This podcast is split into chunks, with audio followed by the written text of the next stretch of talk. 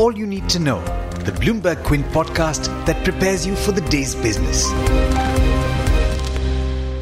Good morning. You're listening to the Daily Morning Update from Bloomberg Quint, and I'm Alex Mathew. Here's everything that you need to know at the start of your day. Today is the 27th of December. The Reserve Bank of India will conduct a second round of bond buying and selling at the end of this month in what is come to be known as India's version of Operation Twist to ease borrowing conditions in money markets. On the 30th of December, the central bank will purchase 10,000 crore rupees worth of government bonds maturing in 2029 and sell 10,000 crore rupees worth of short-term government bonds maturing in 2020, according to a statement. The decision came after a review of the current liquidity and market situation and an assessment of the evolving financial conditions. This is the second round of such simultaneous sale of bond purchases and sales following the 23rd of December auction. The move is aimed at pushing short-term bond yields higher while lowering long-term yields. The Securities and Exchange Board of India has imposed a 25 lakh rupee penalty on CARE Ratings and ICRA for their failure to exercise skill, care and due diligence in rating the non-convertible debentures of infrastructure leasing and financial services and its non-bank lending unit. The SEBI called it a brazen failure of the credit rating agencies, which clearly defeated the objective of investor protection and orderly development of the securities market. It concluded that CARE and ICRA violated the provisions of the SEBI Act 1992 and its Code of Conduct. Goods and Services Tax officials have unearthed a racket involving fake invoicing worth 1,600 crore rupees that resulted in tax evasion of 241 crore rupees, according to an official release which was sent out on Thursday. The main culprit was arrested and remanded to 10 days of judicial custody by a local court.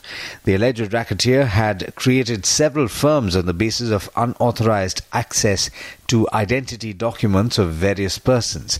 These were then used to defraud the exchequer by exploiting the facility of refunds given for inverted duty structures. In the commodity space, oil advanced in light trading with prices set for the biggest monthly gain in almost a year on speculation that supplies are shrinking.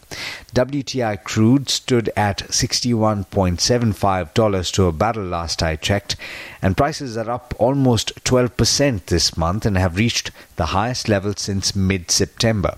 The American Petroleum Institute reported that U.S. stockpiles dropped as much as 7.9 million barrels last week.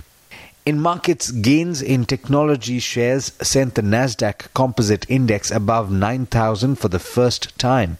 It gained as much as 0.8%, which is the most among the three averages. The Dow and the S&P 500 closed 0.4 and 0.5% higher respectively in light trading. Now, gold advanced and the dollar drifted lower, and Amazon.com was among the top equity performers after the e-commerce giant reported a record-breaking holiday season. In Asia, stocks are mixed at the start of trade, with two of the three early risers losing ground. With that, it's over to Darshan Mehta for the trade setup for the day in India. Morning, Darshan. How are we looking today? Hi Alex, good morning. Good morning everyone. Global cues were positive, at least on the US and European front. Asia somehow started muted, but the SX Nifty is indicating a positive outlook. But some of the stocks that we need to watch out for: Adani Ports, LIC has increased stake in the company from 9.8% to 11.8%, and the stake was bought between December 8th to 23rd. We've seen multiple block deals that have happened in Adani Ports over the month, and it seems LIC was the buyer. HG Infra Engineering has been declared the lowest bidder for the HAM project in Haryana for a bid cost of 372 crores. Sical Logistics will default on payment of NCD interest worth 5.5 crore. That is falling due on December 27, and they have said it that's due to a cash flow mismatch. Simplex Infra also defaulted on the payment of NCDs worth 4.8 crores, which was due on December 26, and the default was due to short-term temporary liquidity crisis. Hindustan Aeronautics will be in focus. CARE has downgraded the long-term banking facilities worth 7,300 crores to AA+ from AAA with the outlook unchanged at stable. Motilal Oswal AMC sold in another 19.5 lakh shares in Dishman Carbogen MX. It's close to 1.2% stake. In terms of brokerages, MK has raised Dixon Tech's target to 4475, maintaining a buy. MK sees consumer electronics to deliver sustained growth and home appliances will see growth rebound in FY21 after a slow FY20. Motilal Oswal has recommended buying Ultratech with a price of 5050. Demand has been weak, but Motilal Oswal expects recovery from the fourth quarter FY20. And Edelweiss says that the average domestic HRC steel prices is at the highest level since September 2019.